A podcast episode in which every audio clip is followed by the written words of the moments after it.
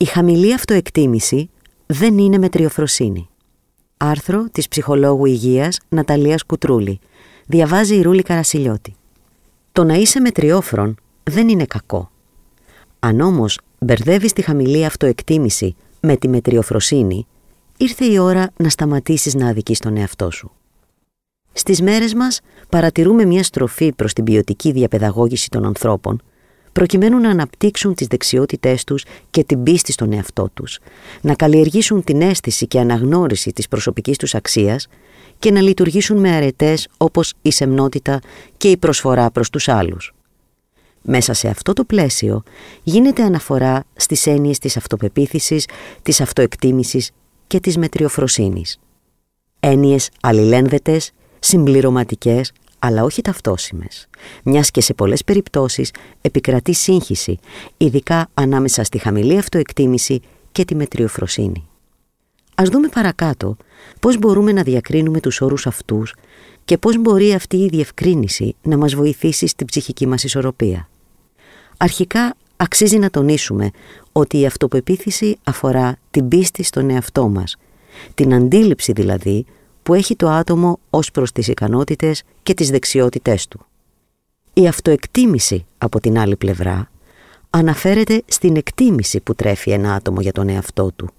Είναι δηλαδή ο βαθμός στον οποίο εκτιμά, αναγνωρίζει, αποδέχεται και επικυρώνει τις αρετές του.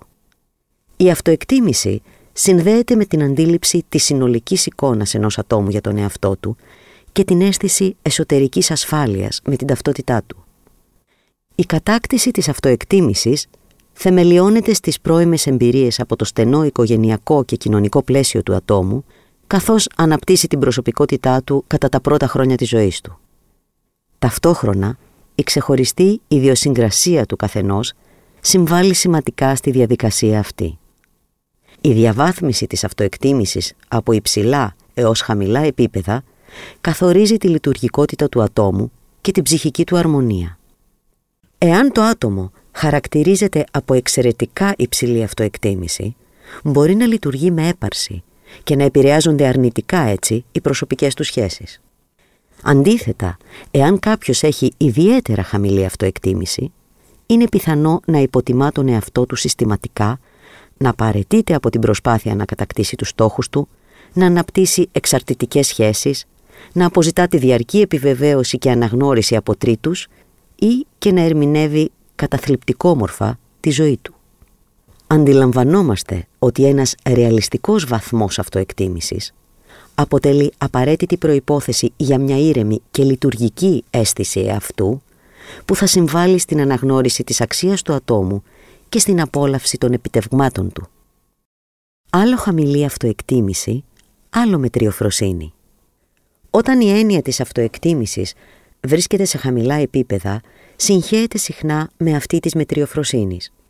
Εντοπίζεται όμως ουσιαστική διαφορά μεταξύ των δύο αυτών όρων.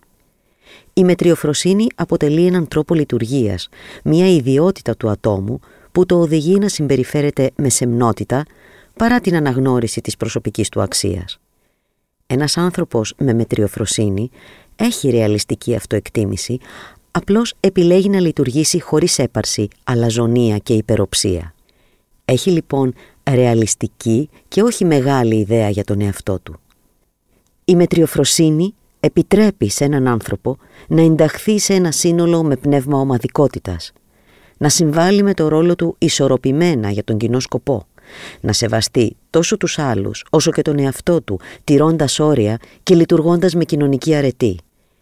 Η κατάκτηση μιας υγιούς αυτοεκτίμησης αποτελεί τη βάση της μετριοφροσύνης, καθώς το άτομο με μετριοφροσύνη ξέρει την αξία του, αλλά επιλέγει να μην την διατυμπανίσει.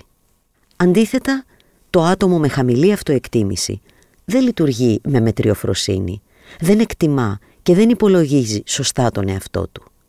Έτσι, δεν διατηρεί απλώς ένα χαμηλό προφίλ, αλλά και μια αίσθηση προσωπικής ανικανότητας και αρνητικής αυταξίας. Συμπεραίνουμε λοιπόν ότι είναι ουσιαστικό να αναγνωρίζουμε σε ρεαλιστικά πλαίσια την αξία του εαυτού μας και ταυτόχρονα να λειτουργούμε με σεμνότητα, ώστε να μπορέσουμε να συνδεθούμε ισορροπημένα με τους άλλους.